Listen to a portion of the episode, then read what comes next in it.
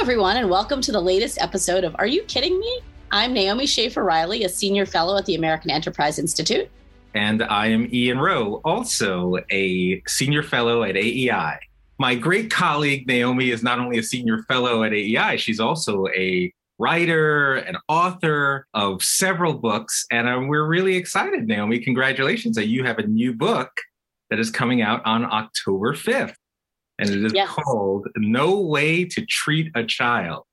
Yes, I am very excited. This has been kind of a long time coming. I've been, I sort of came to AEI with the express purpose of working on the topic of child welfare.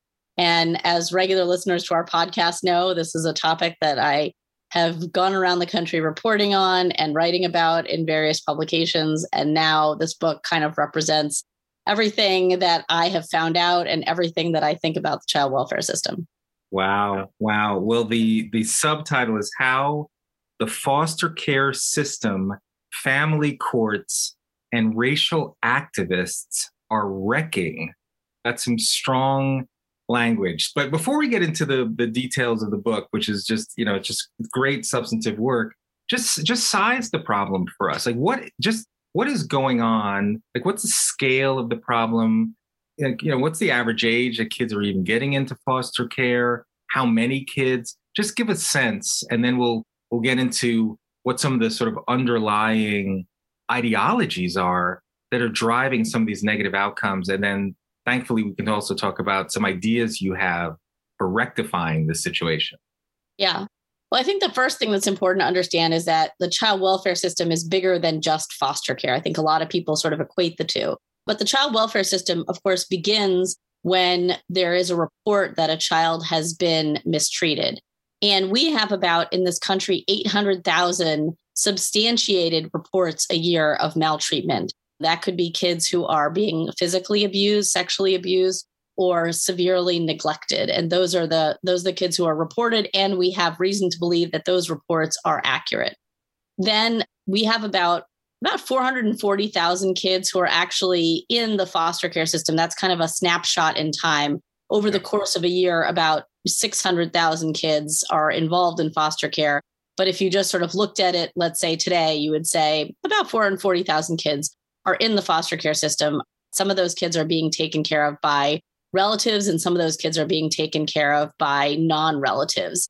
Another important number is about a quarter of the kids in the foster care system are actually eligible to be adopted, which is to say that their parental rights have been terminated or they're in the process of being terminated. And so those are kids who are in desperate need of a permanent family.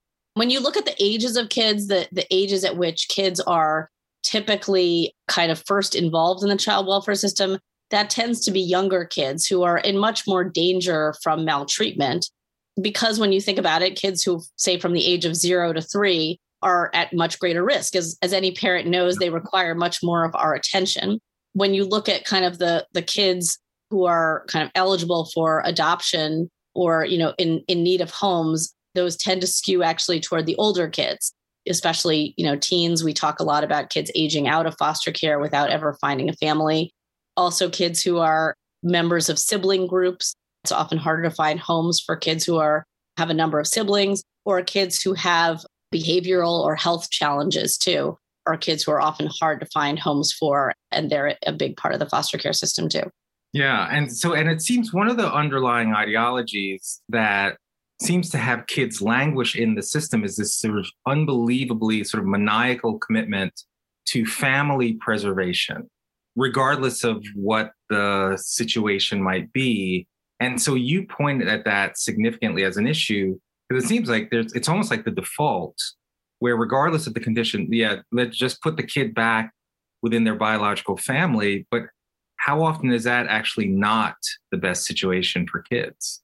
So I think it's useful to just, you know, offer a little bit of analogy here. I mean, just thinking about kind of the broader category of say domestic abuse. You know, if you have a woman and you found that she has been beaten by her husband or boyfriend, our first reaction is not, how quickly can I get you back together with him? Right. But that is exactly the question that the child welfare system asks when we find out that a child has been abused or neglected by their biological parent.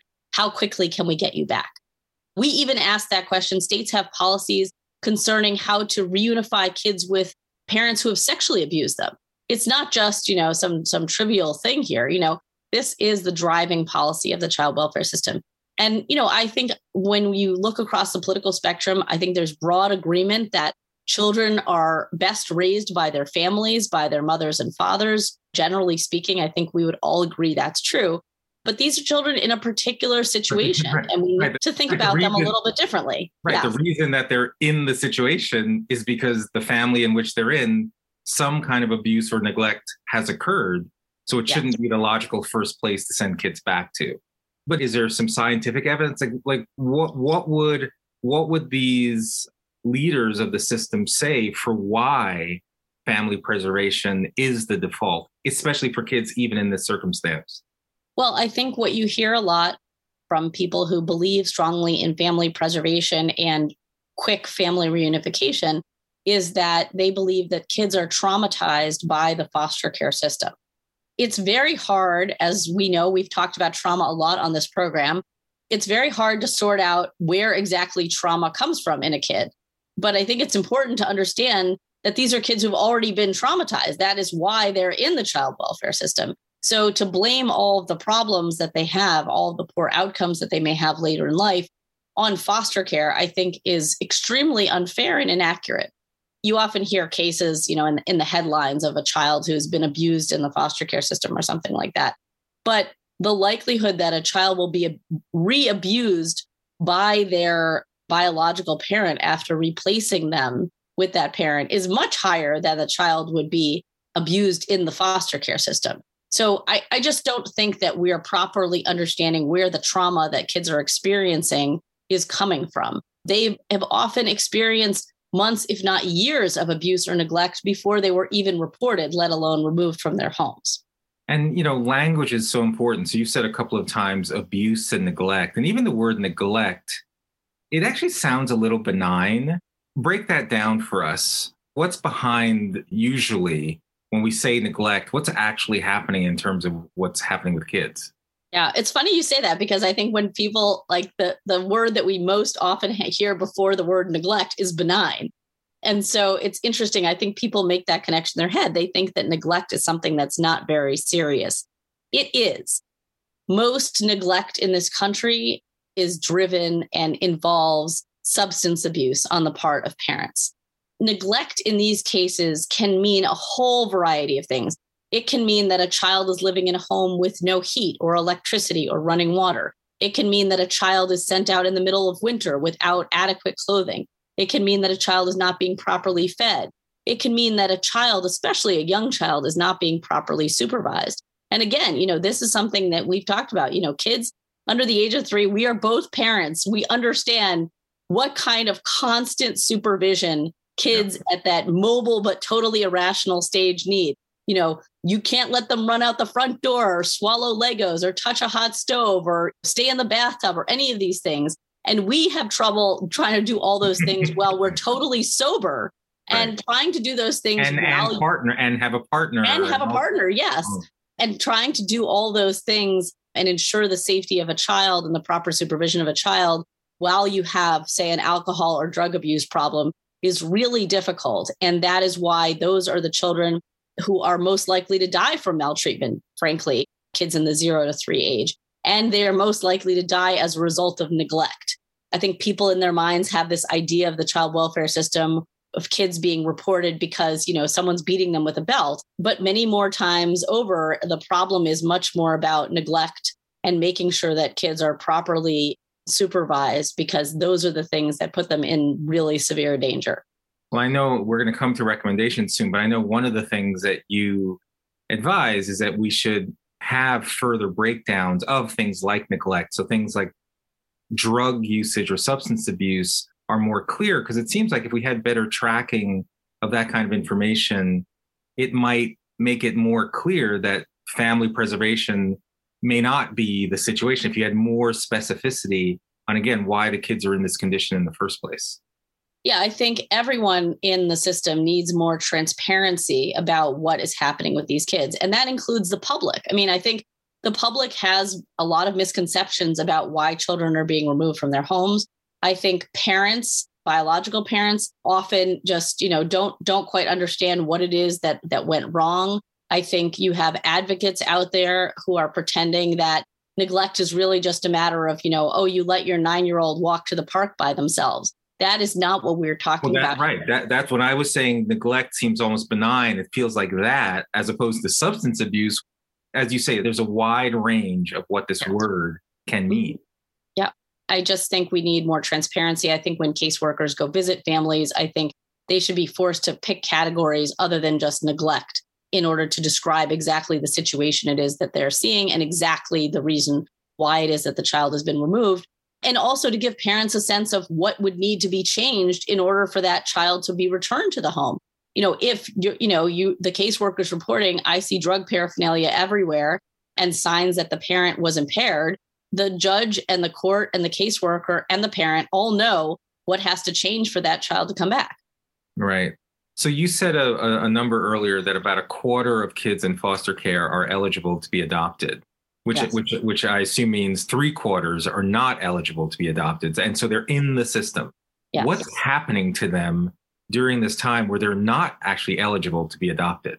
So a lot of times they're they experience multiple placements. So they could experience multiple foster homes, you know, some for as short as a day or two, some for as long as, you know, three or four years at a time.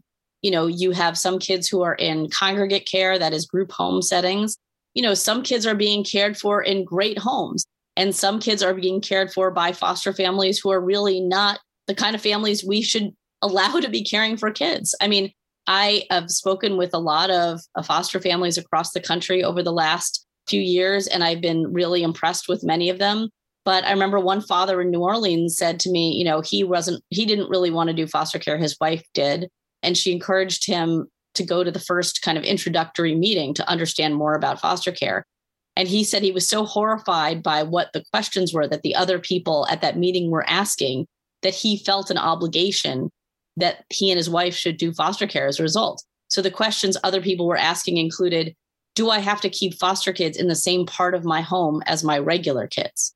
And a lot of the questions were just about money. How much will I get paid for this kid, for that kid? Will it be a multiple or just an add on? And I think we, we really need to be recruiting a different caliber of foster families. But that gives you a sense of kind of the broad range of where these kids could be placed. And is the underlying premise for the length of time that these kids, again, the kids that are not yet eligible, is this sort of a waiting period until the biological parents get their act together? Well, we have a, a law on the books. It's called the Adoption and Safe Families Act, which was passed in the 90s. It was a bipartisan coalition in Congress that passed this law because kids were languishing in foster care. And they said if a kid has been in care for 15 of the past 22 months, then the state is supposed to move to terminate parental rights, meaning that they will become eligible after that for adoption. States routinely flout this rule. I mean, the number of families that I have talked to, I mean, first of all, the average amount of time that kids spend in foster care is about 20 months. So we're you're all you're already, you know, sort of skirting that with that number. But the number of families I've spoken to who have had foster kids in their care for three, four, even five years at a time who are remaining in this kind of limbo where they can never achieve the kind of permanent, stable, loving home that I think all children deserve. It's just, it's outrageous.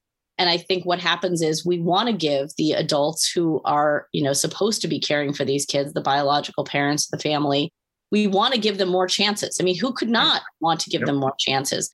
You know, you have a mother who, you know, has a substance abuse, maybe a problem. Maybe her baby was born substance exposed you say to her, okay, well, you need to clean up your act if you want to be able to keep this kid. And, you know, the mother tries, as we know, you know, drug rehab, we should give people as many chances as possible to get clean. The question here is how long should that child have to wait? If the mother takes three years to clean up her act, should the first three years of a child's life just be spent going back and forth in and out of her home, in and out of other foster homes, not being able to form what we know is so important, which is a secure attachment with an adult. So, in your book, you start the introduction is putting adults first, and then you end it with putting children first. And this sounds like it's an interesting manifestation of that. where it that sounds like a putting adults first approach versus putting the child's needs first. Yeah, we absolutely, I think our child welfare system right now revolves around the needs of adults. And we feel very badly for these people. And there's no reason why we shouldn't. I mean, they have experienced poverty and discrimination, and many of them have been in the foster care system when they were growing up. They have experienced, you know, loss and abuse and all sorts of things. And the question that we have to ask ourselves is what do we do with that sympathy and that empathy? Is the answer that we make sure their children stay with them because we feel bad for the adults? Or is the answer we need to give these children the childhood and the future that they deserve because otherwise they're going to end up another generation of kids that we just, you know, turn into adults that we feel bad for? That's the fundamental question we have to ask ourselves. It's not an easy question to answer. I mean, and and there's every reason to understand not trying to, you know, make excuses for people abusing and neglecting their kids, but many of these people you know they just they, they're unable to care for their kids they have mental health issues they don't know what it's like to be raised in a stable family. And so we have to ask ourselves not you know whether to feel bad for them. You can definitely feel bad for them. The question is what do you do with your their kids as a result? Yeah i mean the sort of weird tension here though is that we're saying that biological parents again there's a reason that these kids are being placed in foster care in the first place. But we're also saying that the foster care situations that they may be placed in aren't optimal either. And so that may be some perverse rationale for why family re- reunification is considered the optimal thing because you're choosing the least of two evils. Is that kind of what what is at the heart of some of this thinking? I think that's probably true. I mean, there are lots of people who talk about, you know, everybody's favorite phrase now, lived experience. They talk about their lived experience in foster care and and why they didn't like it and why it was a problem. And many of these young people who talk about what what it was like in foster care, you know, they imagine that it would have been better if they had just been left with their parents. And I don't blame them for imagining that, but it is a kind of thought experiment that we can look at and play out with real numbers. So we know how much less likely they were to be abused in the foster care system than if they had been reunified with their parents. I mean, we even know there was a recent study that came out that looked at just infants from zero to one in California, a huge cohort of kids. And they found that of kids who had just had a, a single report of maltreatment, this didn't even have to be substantiated. Somebody picked up the phone and called and said, I'm worried about this infant those infants were 77% more likely to die from maltreatment, from a medical death than other kids were. So we know something is really wrong in these homes, and it's not just trivial or frivolous reports of maltreatment. And so I think what's happening here is that it's true. I have lots of recommendations in the book for how we can improve foster care and how we can make their experiences, if they have to go into the foster care system, much better. But I still think in many of these cases, it will be better for them to be in the foster care system than to be immediately reunified. Right. Okay.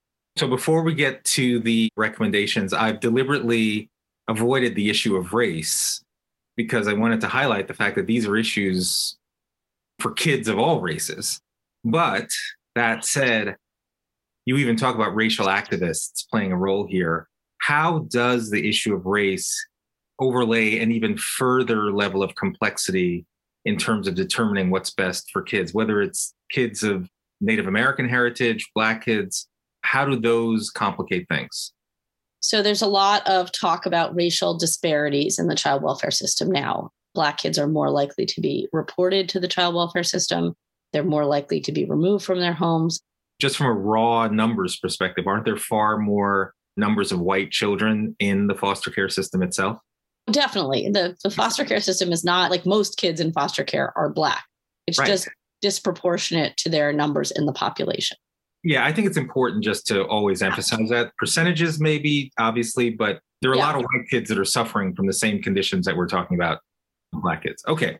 But I think what people need to understand about these disparate numbers in the child welfare system is what is driving them. Black children in this country are about twice as likely to be maltreated, either abuse or neglect, as other kids in this country. And actually, Black kids are three times as likely to die from maltreatment. that to me, it's really hard to fudge those numbers. It's not someone looked at, you know, this case and was like, oh, you know, I think it's might be a case of some kind of mystery. No, they're they're dying at much higher numbers. And to me, child welfare is supposed to be, people don't think about it this way, but it's supposed to be a, a service that we are providing to families and children in need.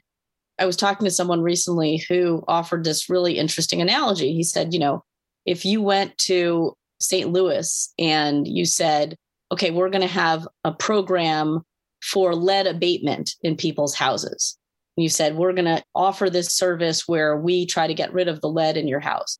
Just come to us and sign up, and we'll provide this service for you for free. And you looked at the numbers of people who came to you, and you found that Black families were much more likely to come to you and say they had lead in their homes.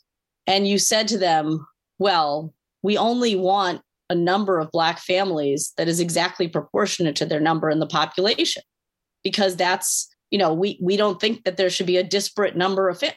but that's the point here. You would find a disparate need for lead abatement because you would find Black families who say we're living in particular neighborhoods where there's a higher level of lead. So it is it's our job in the child welfare system to serve the needs of the kids. It's not our job to try to make the Excel spreadsheet columns come out even. But that seems to be what is driving policy now. And so you have an entire, not just cohort of activists who want to abolish foster care and who want to end foster care for Black children because they think it's racist. That mentality has seeped into our entire system. So you have caseworkers with that mentality, you have family courts with that mentality, you have entire foster care agencies with that mentality. And you have to ask yourself are we serving the kids in need or are we just trying to make the adults in the system feel better? Well, just play that out. Give me a living example of how that ideology affects a specific kid, where this the sort of racial ideology manifests itself. So there was a case just in 2019, but it's it's interesting that there was a just a big investigation that came out that was done jointly by the LA Times and UC Berkeley. It was a case of a of a child named Noah Cuatro who died just before his fifth birthday at the hands of his parents.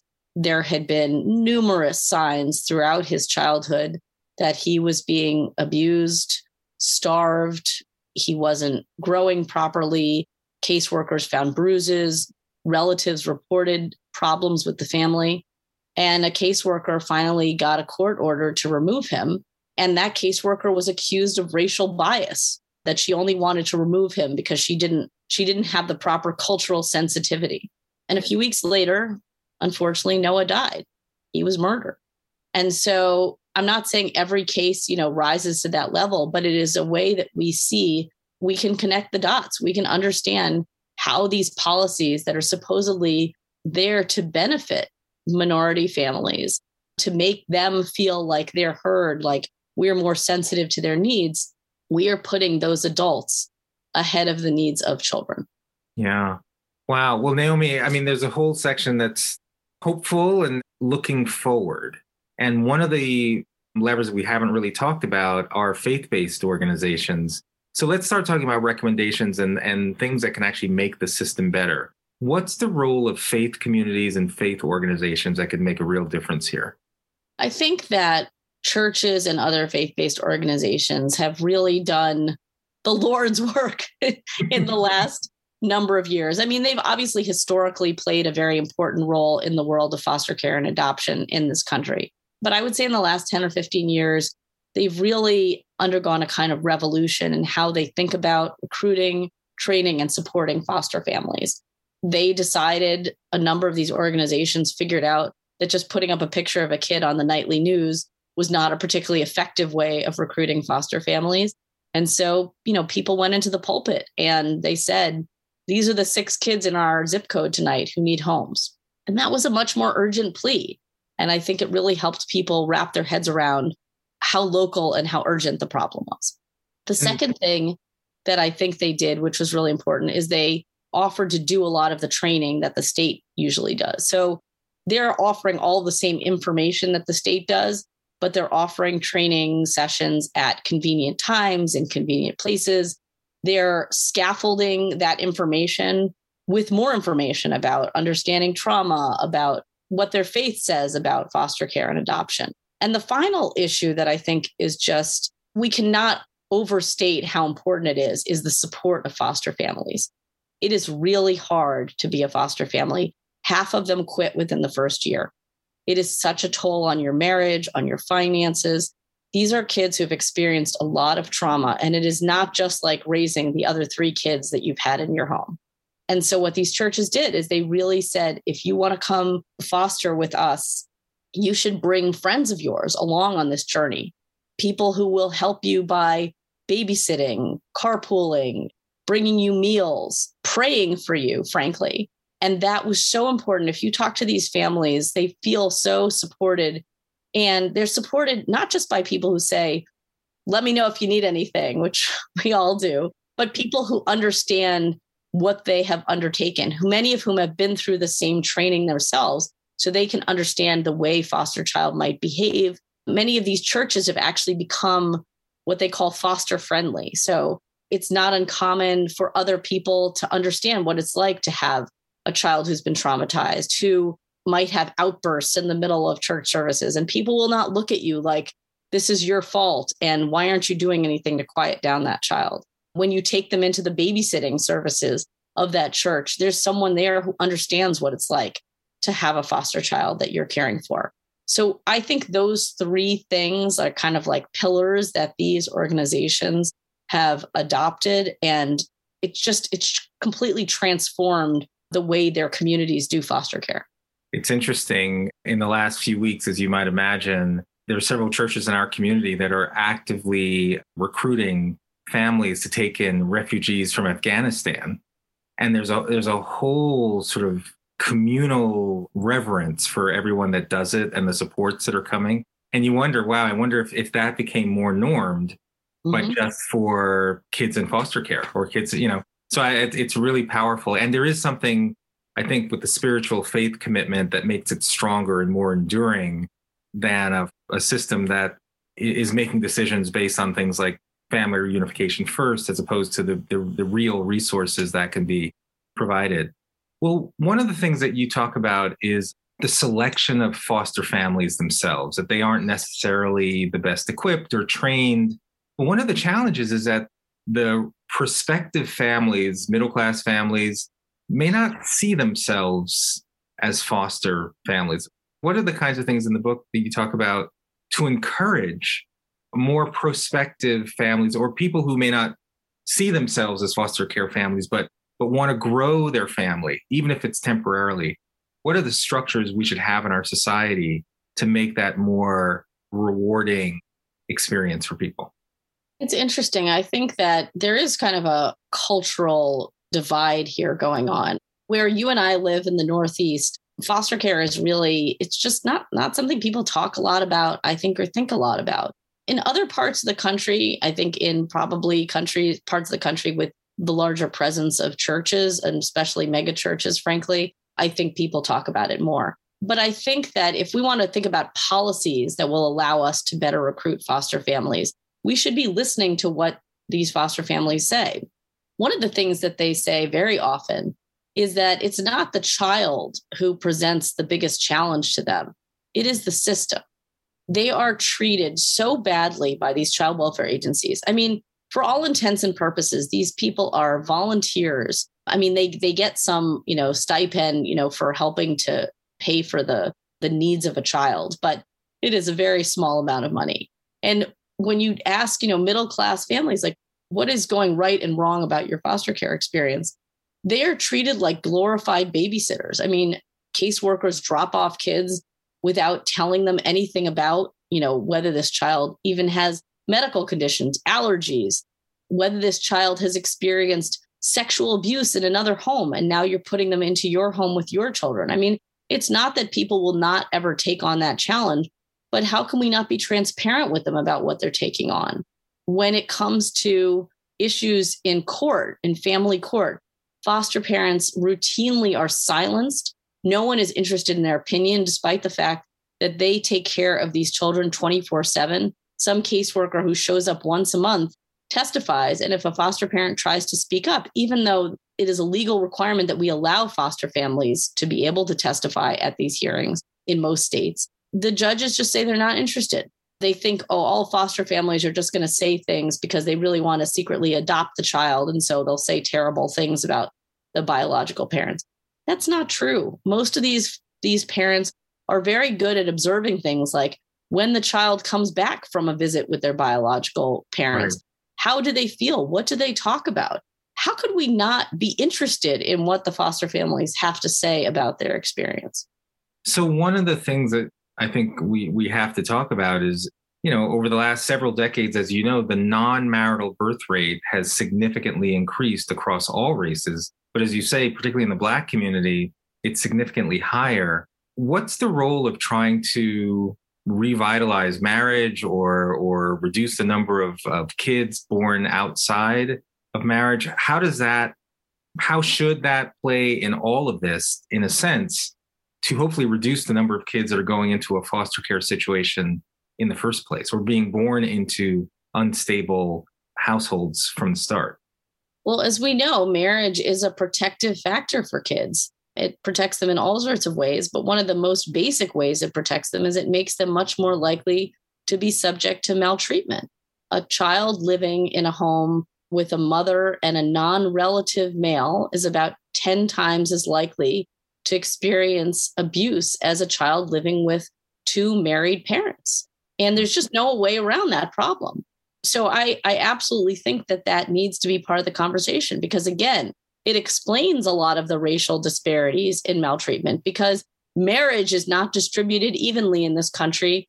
Maltreatment is not distributed evenly in this country. And so foster care is not distributed evenly in this country. There's a very clear line among these factors. But I think that as conservatives, we need to take a number of different approaches to this problem. And obviously, on the front end, I think, you know, we have been talking for decades about the marriage issue. And one of the reasons that I started writing about child welfare and thinking about child welfare was I found that to be an unsatisfactory response. Not that it's not totally true that marriage would do an enormous amount to help these kids and to prevent some of them from being maltreated and going into foster care. It's just that I think it's an insufficient response. I think we also need to take on what is going on right now? What are we doing about the 800,000 reports of maltreatment a year? What are we doing about the 440,000 kids who are in foster care right now? What is our broken windows approach to child welfare? How do we fix these problems? Because we can't just rewind and put these kids in married homes before they're born. We have to do something else. And so, in closing, are there any final recommendations that you'd like to highlight in addition to obviously getting more families to go through the proper kind of training, faith based institutions? Are there any other significant recommendations you want to close with? And then I'd love for you to, to make your final close about the final chapter, putting children first, because that seems to be, if we were to really reorient ourselves around that fundamental premise, all of this could change? So I think the recommendations are really they're across the board. I think at the front end of the system, we should be using predictive analytics to better understand which kids are most at risk. I think we should be training caseworkers better to better understand what's going on in a home and when kids are really in danger. I think at the level of family court, we need to be enforcing timelines and ensuring that kids are not languishing in foster care as our laws have prescribed.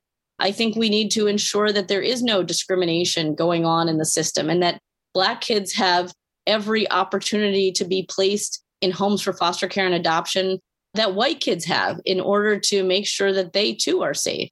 I think when it comes to civil society, we need to encourage more middle class families to all kinds of middle class families to foster and adopt. I mean, we we haven't really talked much about it, but there's a big controversy in this country over whether a, an adoption agency should be able to say we won't place with gay couples. My attitude is there should be adoption agencies out there for everyone. We should have let a, a thousand flowers bloom. And if you want to have a gay adoption agency and a Catholic adoption agency and an evangelical adoption agency, I think they should all be allowed to operate and flourish as long as they are finding safe, loving, permanent homes for kids. And that really is what the book is about. It is about reorienting our system around the needs of children and sort of saying, okay, adults, we understand your connections with kids, the importance of the role that you play in children's lives, but we need to look at a child's best interest first. And that goes again from the beginning of the system when they may be reported for maltreatment to the end of the system when they are either reunified with their family or they are placed for adoption. We need to think about the early years as vital years of, of connection, of secure attachment, and not just throw those away as we, you know, send child a child shuttling back and forth to different foster homes. Adult sensibilities just have to take a back seat here.